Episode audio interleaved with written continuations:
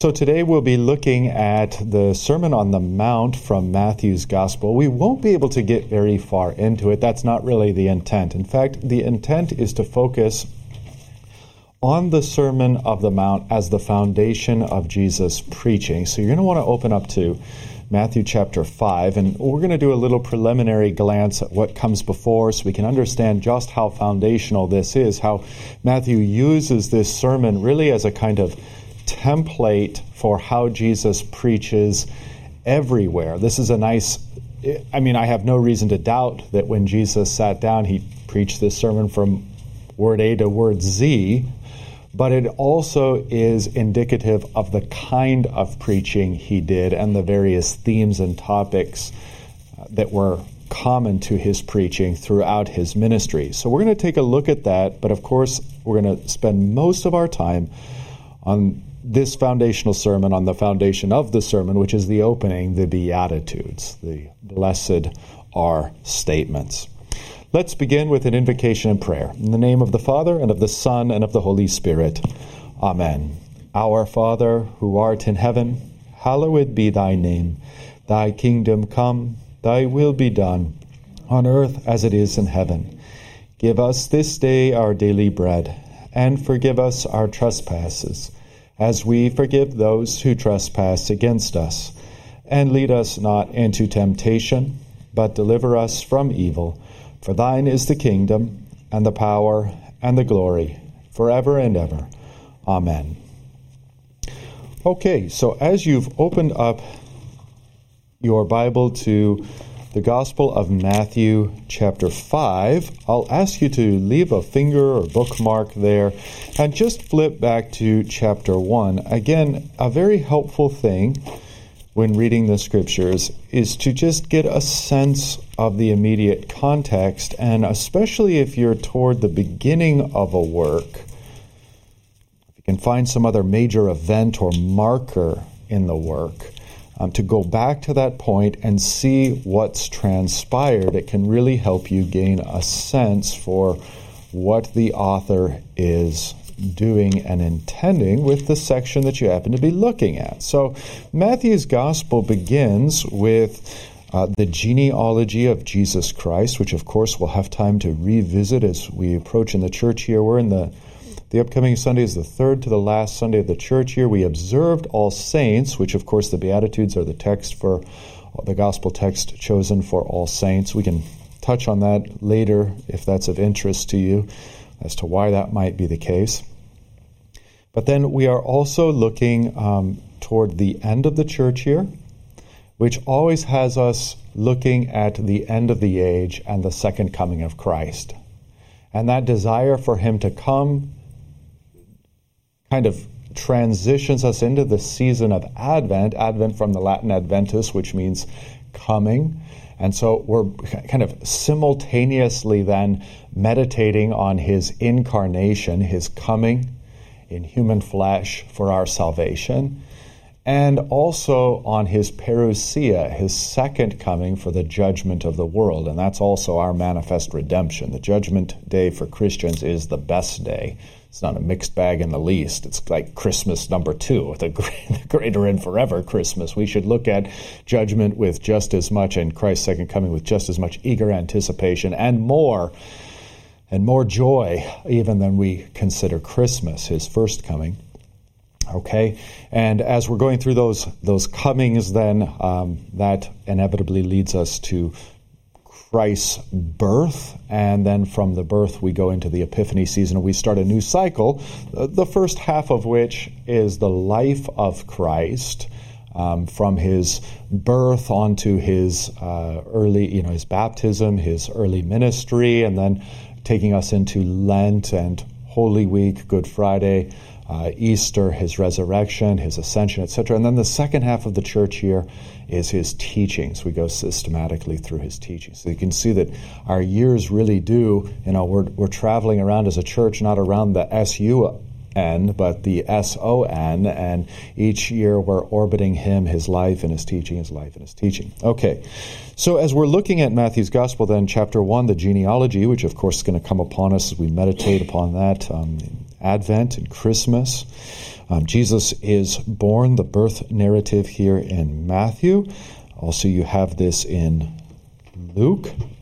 You do not have a birth narrative in Mark's gospel, or a birth narrative as such, at least not familiar to us in John.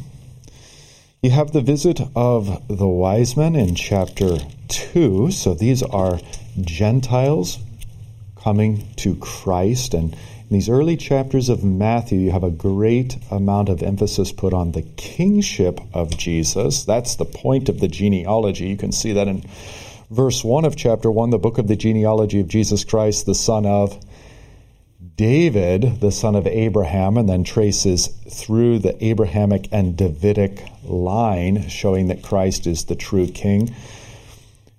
Christ is born, and the wise men come and worship him as a king. So you have him king of the Jews, but also the Gentiles are coming and bowing down before him. He's the king of the Jews and the Gentiles as well. That in view. Herod, of course, is part of this narrative, and he's all freaked out. Why? because Herod considers himself to be king of the Jews. You can see that um, Matthew tips his hand there. Like, look at uh, chapter 2, verse 1.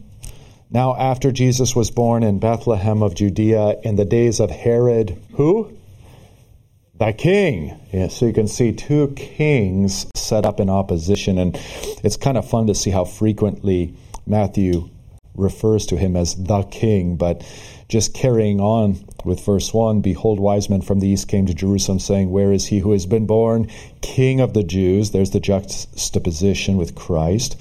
For we saw his star when it rose and have come to worship him. When Herod the king heard this, okay, you can see what Matthew's doing. He's making this great emphatic point between the earthly fallen king Herod and the heavenly uh, King Christ who has come. All right, don't want to belabor that point. Flight into Egypt is next, of course, because King Herod slaughters the innocents in Bethlehem. Um, not infrequently that you see estimations of around 15,000 uh, babies slain by Herod. Um, Christ escapes when Joseph, through angelic intervention takes his family to Egypt, and thus a fulfillment of prophecy, of course, because he comes up out of Egypt, which is one of the prophecies of the Messiah.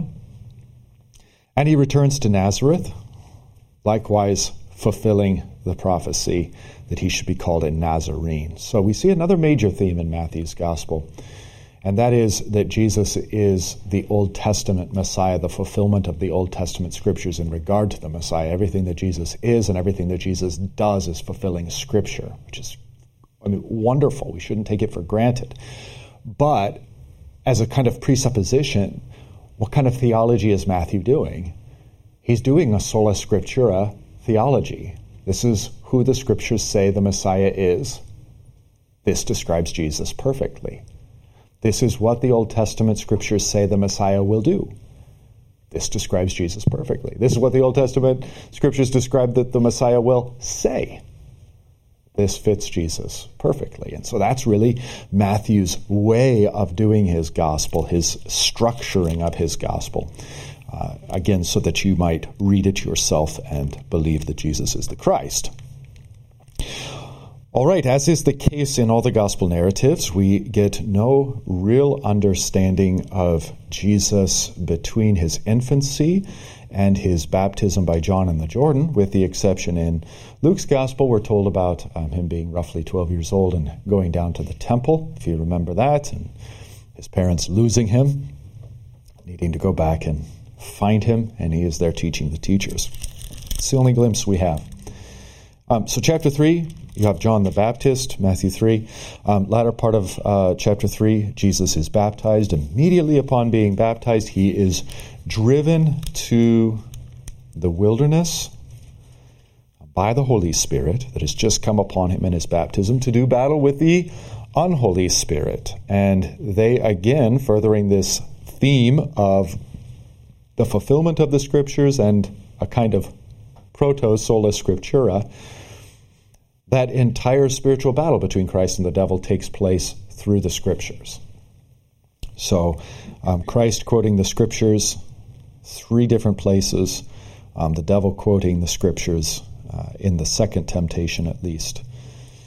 Jesus bests him, the devil has no choice but to leave, and then Jesus begins his ministry. Now, a couple of things I'll point out because we're at the origin and foundation of Jesus' ministry. We're going to be at the origin and foundation of his preaching here in a minute.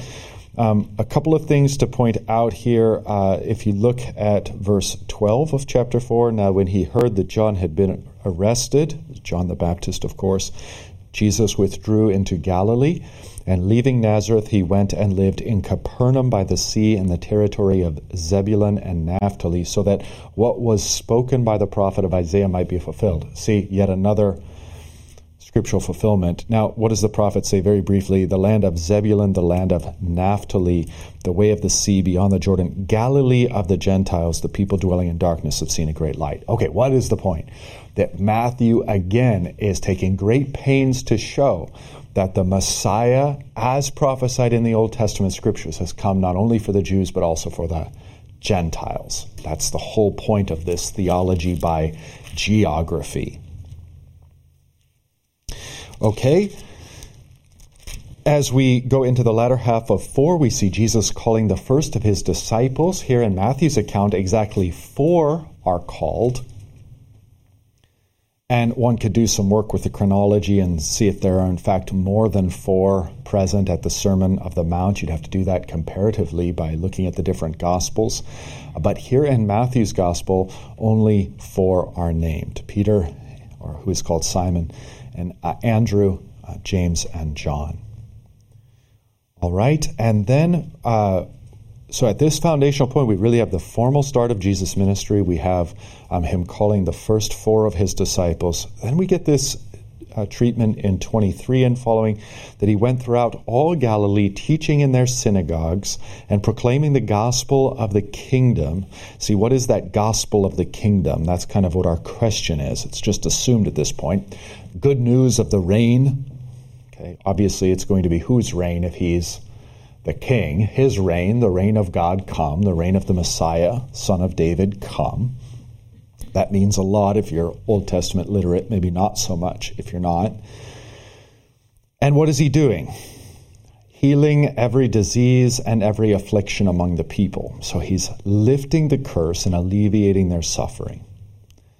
Verse 24 So his fame spread throughout all Syria and they brought him all the sick, those afflicted with various diseases and pains, those oppressed by demons. Now, we already saw by his defeat of the devil in the wilderness that he has manifested his greater authority over the demonic powers, and that continues as he um, is, is here treating those who are oppressed by demons.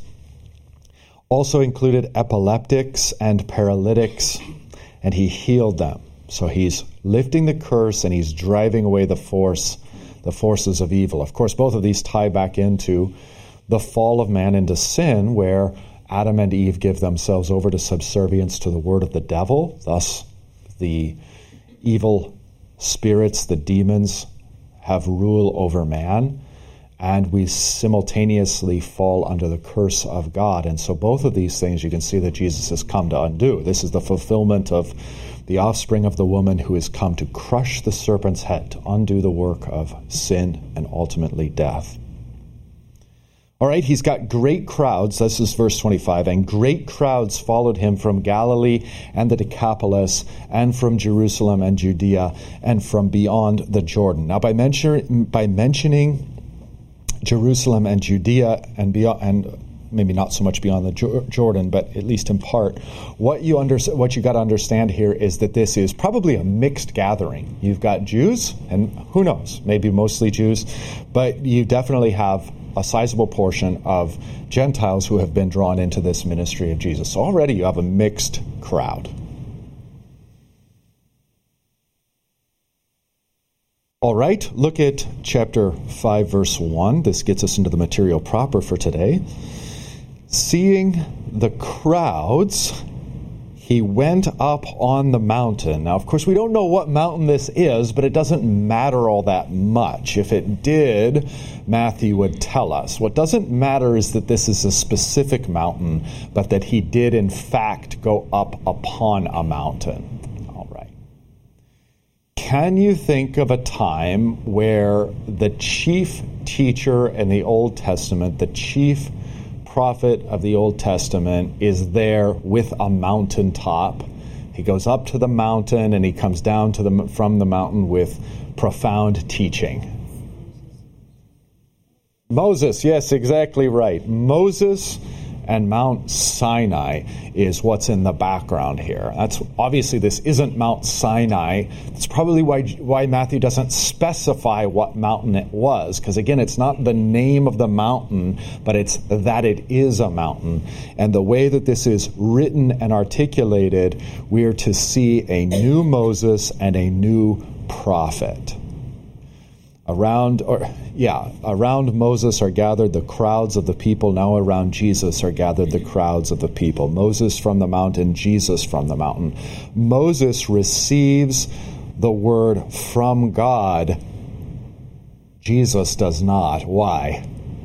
He is God. That's precisely the point. He is God, thus he sat down the people probably stood. That was the custom, a custom I'd like to bring back. I'll preach my sermon sitting down while everybody else stands. uh, and it would be easier to preach longer sermons then, too, yeah. and people wouldn't fall asleep as readily if they're standing up. See all the advantages? Well, we have to guess that at that a little bit that they were standing. All we see definitively is, is, that Jesus sat down, and the point is sitting down is authoritative, and we're contrasting this with Moses. That now this is God in human flesh on the mountaintop, sitting down himself to speak. And then, of course, his disciples came to him. So, from Matthew's version, we want to see these four disciples gathered around Jesus. We, we could infer some uh, symbolism there, but I don't really want to go too far into that. Um, I think it's enough to just have that image that Matthew paints in our minds. Okay, even the way that Matthew then introduces his sermon and he opened his mouth and taught them, saying, is formulaic. We are, even with that language, inclined to see Jesus as the great messianic prophet, as God in human flesh opening in his mouth to speak. Okay? So, um, one thing to keep in mind is that if you flip through what has preceded in Matthew's gospel, you get a red letter statement that is, Jesus speaks directly to John at his baptism. That's the first word that comes from Jesus' own mouth in Matthew's gospel, and it's very short. John would not baptize him. Jesus says, "Let it be no, let it be so now, for thus it is fitting for us to fulfill all righteousness." That's it. The next red letters you get are only Jesus quoting scripture over and against the devil. Okay? As you keep going through Jesus, uh, through Matthew's gospel, it is very Spartan. At chapter 4, verse 17, we, we read, From that time, Jesus began to preach, saying, Repent, for the kingdom or reign of heaven is at hand. That's it. Then he calls his four disciples, the only red letter Spartan here, follow me and I will make you fishers of men. So what Matthew has done masterfully for us is built some suspense. We don't really know the content of Jesus' preaching. We just have these generalizations. Good news of the kingdom a call for repentance, which here would be seen in the wide sense, conversion, that they would convert. Because in him has come the reign of heaven. He is heaven's king come down to earth. And so con- be converted to him, follow him. And now he is opening his mouth and definitively saying. So it is right to view the entirety of the Sermon of the Mount, again, as foundational for the preaching ministry of Jesus and as representative of its whole. Okay, well, right before we get into it, the suspense is built. It's the cliffhanger. Let's pause and see if you have any questions or any commentary, anything you noticed that you'd like to add um, as we have worked ourselves up to this point. There's a hand up here in the front. Uh, so the four disciples that were there that came to him Andrew, Peter, James, and John Matthew's not mentioned there. Correct. Yeah, so, Ma- Matthew comes along later in so the narrative. Do you think he w- might have been present at the? It's possible. It's just not necessary to think so. Um, I don't know really one way or the other. I would, I would be just slightly inclined to doubt that, but it's possible. There are things in the gospel, for example, um, if you just think on Matthew 4 with the temptation, no one was there but Jesus. So Jesus at some point in time related this to his disciples and or directly to Matthew or his disciples related it to Matthew and Matthew writes it down. So there are things in the gospel where you can see that only maybe one or a few of the disciples were present, they would have had to communicate that. And likewise, or Jesus himself just had this experience and he communicated that such that it could be written later later on. Yeah, Matthew himself not in view here, he comes later on.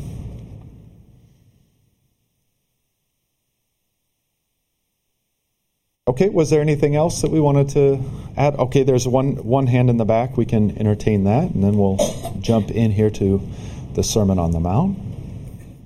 It occurs to me, excuse me, that we can't use our way of speaking or our memory or retention as a template for what went on there because um, the spoken word was really important and they kept they honored it.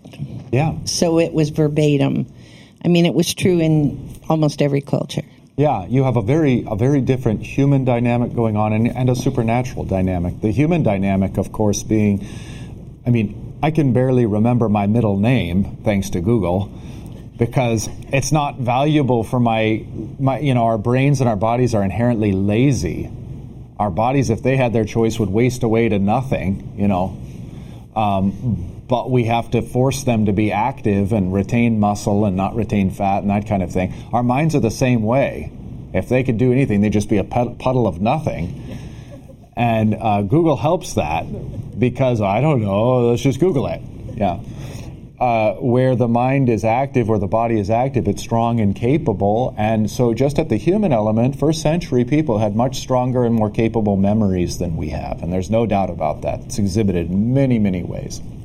By the way, it's not just Bible times. If you go back, for example, to the time of the Reformation and the Reformers, they are quoting Bible passages like from memory. They're not Googling it, they're not even looking it up. There's no Bible index. Uh, they have large passages and uh, just a great breadth of passages from the church fathers completely committed to memory. They're not going to just type into Google and find the reference. So even even a short while ago, we can see people, human beings, on just the human to human level, having a far greater capacity than we have today. But there's also a supernatural element involved. That Jesus promises He will send His Holy Spirit, and His Holy Spirit will bring all these things to mind. That's the language. The Holy Spirit will bring to remembrance what has happened and what has been said to them so that they can recount it perfectly and accurately unto us. And that's the supernatural element. We don't want to discount that either. Okay, so we can be quite certain that we have um, a representation, an accurate representation of exactly what happened and or was said. All right? As we jump into the Beatitudes, and I'm not going to deal with, at least at the outset, any of the false understand, understandings of the Beatitude, which are multitude. They are multitude. Um, you've probably heard them called the Beatitudes and this kind of thing, and I don't know. It's all kind of trite and nonsensical. Uh, I think self evidently, there's something much deeper going on here. All right, Jesus begins. He opens his mouth, teaching them, saying, Blessed are the poor in spirit. Now, this is com- this completely subverts expectations. It's not what you would expect in the least. I think it's true even today. Nobody aspires to be poor in spirit. Now, what does it mean to be poor in spirit? In, it means to be beggarly in terms of the spiritual reality. I think what's going on here linguistically is very similar to where Jesus says, I came not for the righteous, but for sinners.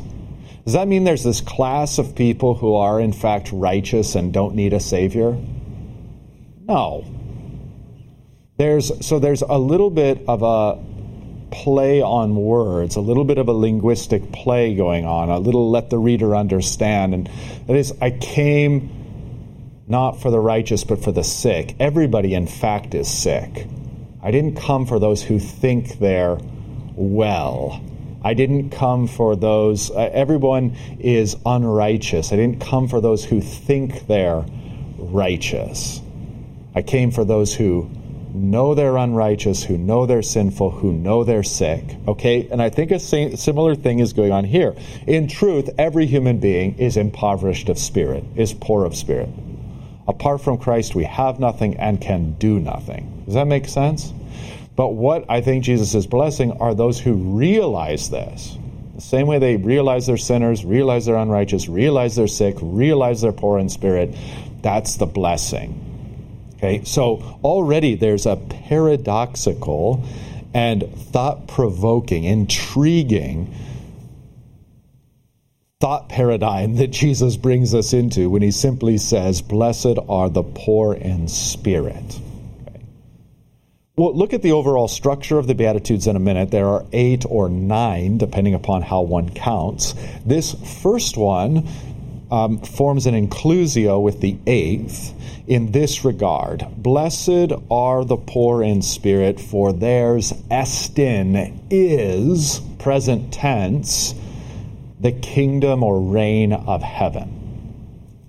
Now, as a foundational statement of Jesus' ministry, and remember back at verse 17 of chapter 14 repent, for the kingdom of heaven is at hand. To whom does the kingdom of heaven belong? To the poor in spirit. Okay? Now, that can function as law or gospel, frankly. Okay? I'm not even sure that's a helpful way to think here.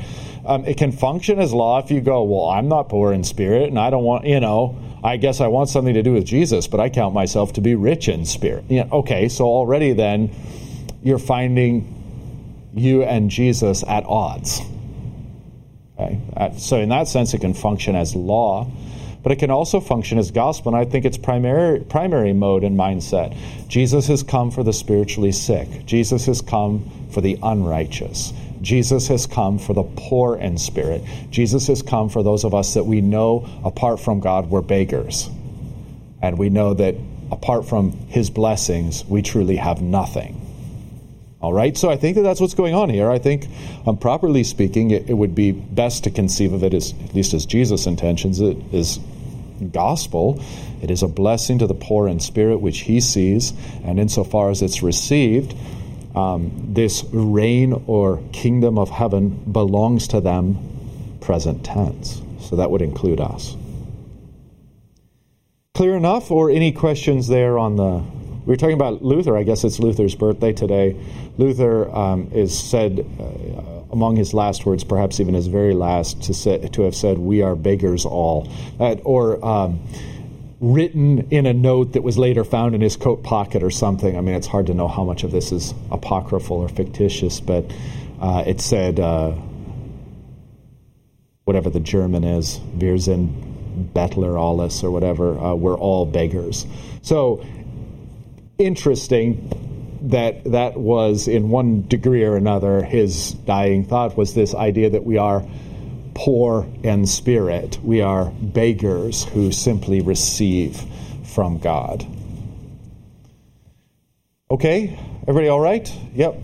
Okay, so then on to the second. Blessed are those who mourn, for they, and here's the most notable, well, I don't know, the thing that is different from the first right off the bat, for they shall be comforted. There's a future tense there. In fact, we don't see the present tense again until the eighth beatitude. So, foundationally, blessed are the poor in spirit, for theirs is the kingdom of heaven.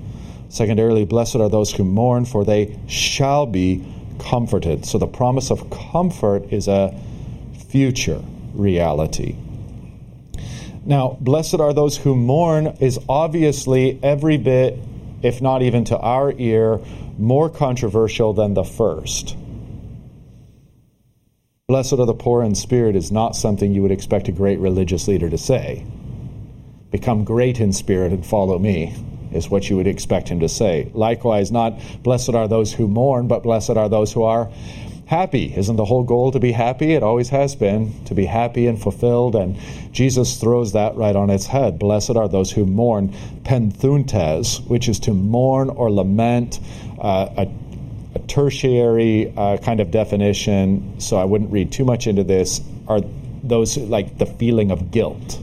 Penthuntus can be blessed are those who feel guilt. So, mourning, lamenting, feeling of guilt.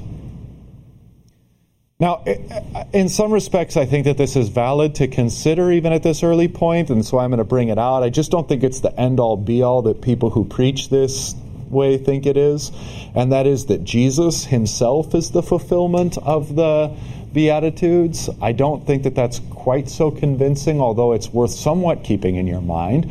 Um, is Jesus poor in spirit? Not in the way we are. You'd have to redefine poor in spirit for it to fit Jesus. You could see him as humble of spirit, as faithful in spirit, etc. You'd have to redefine it a little. Um, what about those who mourn? Well, Jesus is said to be the uh, man of sorrows and acquainted with grief, so in some sense that fits, and in some sense that's, well, I think almost in every sense that's more helpful uh, of a comparison. So when Jesus says that we mourn, well, why does Jesus mourn? He mourns over sin, he mourns over the state of the world, etc. And of course, he's come to do something about that, to turn mourning into joy. And so we who mourn over the state of our fallen lives, our fallen world, etc., are here said to be blessed. Why? For we shall be in the future comforted. And it's not to say we aren't comforted now, but Jesus would have us look to our ultimate comfort given when the cause for mourning is removed. Okay? I said what? Broken. Broken. For um, blessed are those who mourn. Yeah, in a sense, to recognize your brokenness and the bro- broken, fractured reality of ourselves and our world. Yeah, I don't think that that's. I don't think that's terribly, terribly off. So I won't contradict past me on that one. Learn more. Yeah, the word broken is just kind of a troubled word in our context because people import all kinds of things underneath it, and you want to be careful of that. Um, sometimes it's like people will describe their impenitence as brokenness. so that's kind of a problem. Yeah, please. Oh, sorry to have you exercising so much there. You're, you're getting at some something that I wanted to ask a question about and that is has anybody done a study or have you ever gone through the beatitudes and and looked at it from law and gospel standpoint? In other words is what you're talking about this comforting? It, that, that sounds like gospel to me. Sure. Yet some of it sounds like law to me. Um, yeah I, I can kind of carry on. I'm not i'm not exactly convinced in it of myself that it's that helpful, and here's why. Okay, so I, I think I think historically Luther found the Sermon on the Mount by and large to be a sermon of law. I don't think that that's right. And I, that's not just like, oh, well, who are you, Rhode, to contradict Luther? It's because up until Luther, that was not the consensus view. And even after Luther, that's not really the consensus view. Okay? Uh, so Luther was wont to see the Beatitudes as the, I don't know, cursy attitudes. These here are all these these blessed states that you'll never attain to, so feel condemned. And he saw that as Christ's preparatory work so that we would draw near to him in his crucifixion and receive forgiveness there. Um, the only problem with seeing this as pure gospel, and I do kind of see it as intended gospel, is that it is Jesus is a more masterful theologian than that, and there are ways in which these words of his can in fact condemn us, uh, not out of their intention, but be, or, or because it's something objective within themselves, but rather it's our subjective fallen reaction to them. That becomes more apparent as we get down the line and you, you see something like, Blessed are the merciful, and you go, Oh, I haven't been very merciful. Or, or um, e- even maybe more to the point, Blessed are the pure in heart. And, oh, well, I could never be pure in heart. Okay, let's talk about that as we get there. So, what I think Jesus is doing and Jesus does this all the time, he is the master of it, is he just speaks. And depending upon who you are, his words strike you as law or gospel. If you count yourself to be utterly impoverished and destitute of spirit, if you count yourself to basically be the junkie under the bridge in and of yourself, now I'm th- talking about you apart from Christ, okay? Imagine you in yourself, in your fallen nature, period, the end. And I, I mean, what do I think I would be? I, maybe literally a junkie under the bridge. I don't know. Um, but spiritually, certainly that, even if I was worldly, you know, successful in a worldly standpoint, spiritually, I'd be utterly destitute and impoverished impoverished and completely upside down and lost. And so when Jesus says, Blessed are the poor in spirit, I cannot think of anything more comforting. I cannot think of anything more comforting than him saying, I came for the lost. I came for the poor. I came for the sick. So I view that. As, but now, if you're a Pharisee and you've built your entire, or you're a guru and you've built your entire life on your spiritual stature and standing, and maybe you even collect a living from people coming and listening to your great wisdom and you bossing them around and telling them what, you know, amazing to you thought came into your mind that morning, then you hear Jesus bless not you, the rich in spirit, but the poor in spirit, and you feel what? Condemned. I think Jesus does this masterfully in his sermon where he just simply speaks one word and it condemns who it needs to condemn and absolves, gospels, encourages, however you want to put it, exactly who it needs to. And I kind of think that that goes along so that I, am inclined to see, not only at this place, but at many places, what Jesus says is a law aspect and a gospel aspect, depending upon who you are or how you take it. Okay, hopefully that helps. Yeah. Yes, thank you. That, right. That's great. All right. So we've hit the first two then. Blessed are the poor in spirit, and blessed are those who mourn or lament. Um, theirs is the kingdom of heaven, and they will be or shall be, future tense, comforted. Here's the third Blessed are the meek, the, pre, the price or praise um, which can also mean humble, humble and meek going together. I think the way we misread this is like demure or milquetoast or something like that. And we think that it's our job as Christians to aspire to not be bold, but that would be an error. Um, Paul, especially in the proclamation of the word, prays that God would make him bold. So, again, some mileage can be gotten from this one if we look later on in Matthew, at Matthew 11 29, where Jesus says, Take my yoke upon you and learn from me, for praus am I. It's, it's a different form, but the same word. And tapainos of heart. So I am humble and lowly of heart. Um, what does Jesus mean by that?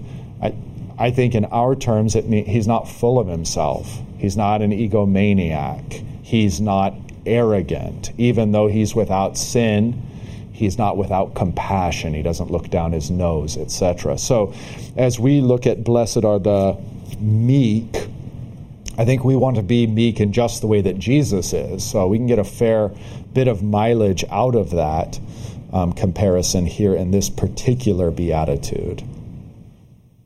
Now, again, what is the blessing? For they shall inherit. Shall inherit is the future tense.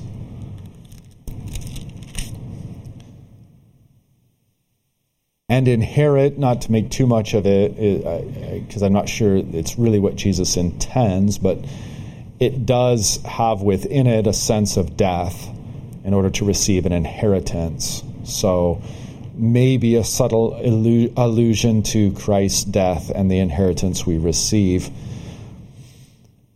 Probably more in view, though, here is that the earth ultimately belongs to the meek, which, again, I think this is the most profitable way to read the Beatitudes, is contrast that with the ethos of the world.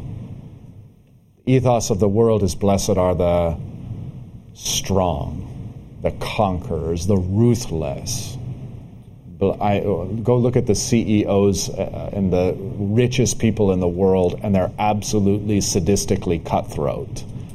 Meek is not at all what you would describe them as. So, what is Jesus doing? In one sense, he's he's casting a very different vision, but that's too weak, far too weak Jesus is stating objectively, factually, as only God could, a completely different worldview, a completely different, except it's objective and factual. It makes any other worldview false. It makes any other worldview a delusion. In the objective reality, the meek are blessed because they will receive what Christ gives in the present and in the future. The arrogant are not blessed because they will not receive these things. I think what Mary's Magnificat in Luke is, Jesus' Sermon on the Mount in Matthew is. This is an upside downing of the structures and expectations of the world.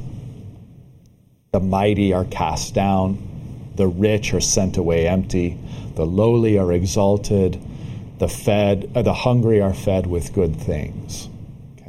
And the same kind of subversion is happening here, where the poor in spirit are blessed, the mourning are blessed, the meek are blessed, which is exactly opposite of how this world works. This world run by who? Satan and the fallen human nature. Okay, four. Blessed are those who hunger and thirst, which again, um, that's that is the twist right there. Of course, it's never good to hunger and thirst. Well, it is if you're hungering and thirsting for dikaiosune, for righteousness. For they shall be, I'll see if I can do this as a long multisyllabic word, kortas thesontai, fed, satisfied, or fattened. It's often used for uh, animals that hunger and thirst. So, um, the whole world is filled with people who hunger and thirst for all manner of things that won't profit them. To hunger and thirst for righteousness puts you in a blessed state because we, future tense, shall be satisfied, fed, fattened even. Uh, Dikaiosune is, a, is the word that, you know, in the broad sense, it just means the goodness of God. It contains law and gospel, justice and mercy. And the narrow sense dikaiosune can be distinguished the dikaiosune of the law or the dikaiosune of God revealed in Christ. So is it a righteousness that is of the law or a righteousness apart from the law in Christ, freely and graciously given? Ultimately, it's that. Uh, but here at this level, Jesus probably is not making that technical distinction. Righteousness is simply the goodness. Um, we might even say the um, the justice and mercifulness of God. Okay, off to 7, which is the uh, verse 7, which is the fifth beatitude. Blessed are the ele, uh, the eleamenos, the eleamenos, the merciful, for they shall receive ele thesonte, mercy. And I don't think that Jesus intends this to condemn us. He intends this to uh, he intends this to identify us. If we are his, we will be as he is. He is merciful. We will be merciful. We will receive mercy. Straightforward enough. Again, I mean, contrast that with the world. The merciful are suckers, the merciful are doormats, the merciful aren't sticking up for themselves, etc., etc. Okay, um, blessed are the katharoi. Now that's the pure, the cleansed. That language itself, at least in kind of Old Testament ears, is the language of purification done in the temple cult. So, um, blessed are the pure, the cleansed in heart. I don't think that this has, I mean, this doesn't have to do anything with any quality within us that we muster for ourselves. To be cleansed or purified in heart can come only through God who cleanses and purifies. If you're hearing this with Old Testament ears, it can come only through blood. It's where John in, in his epistle will say that it's the blood of Jesus that cleanses us, purifies us, in, uh, and thus to see here pure in heart would be purified in heart. I don't mean to say that that doesn't have any ontological or uh, moral quality to it. It most certainly does. It's a heart made pure, but that purification doesn't come from the heart's own doing. It comes from outside of the heart from Christ. That's my take on this.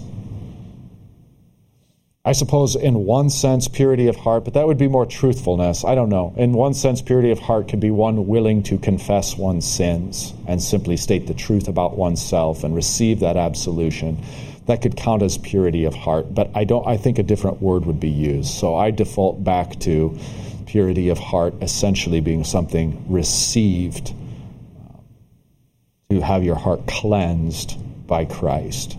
All right, here's the promise for they shall, future tense, see God, the beatific vision, to behold God as he is.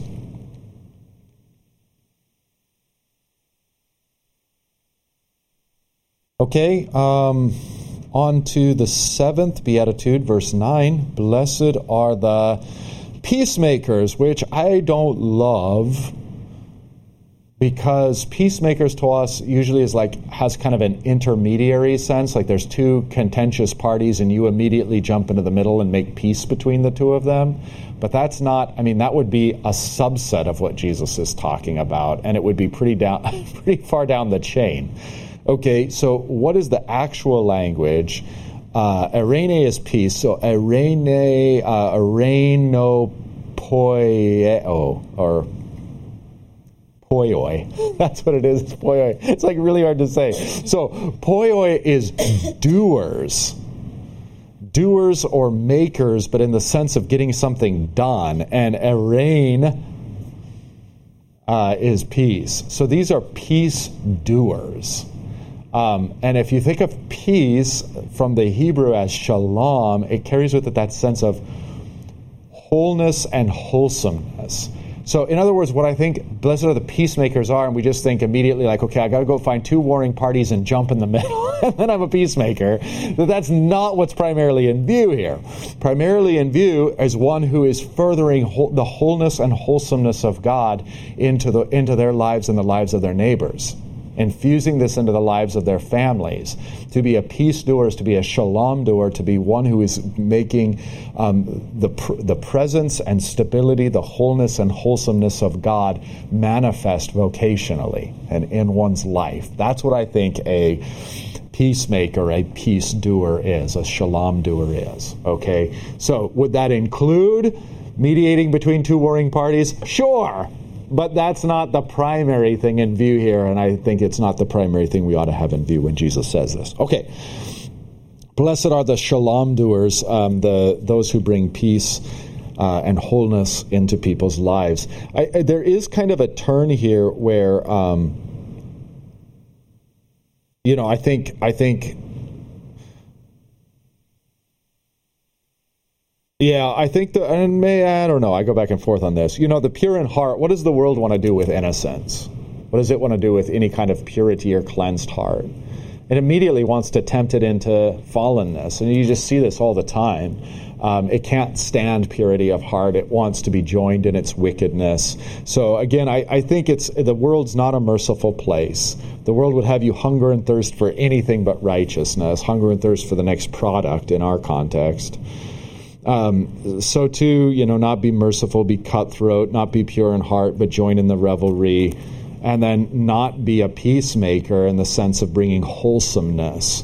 I mean, how much of the world is really about wholesomeness and holiness and the kind of calm and peace and steadfast love of God? Not none of that. It's it's really where I think in the decades to come, the greatest evangelical or evangelistic tool we're going to have could easily be summarized as wholesomeness.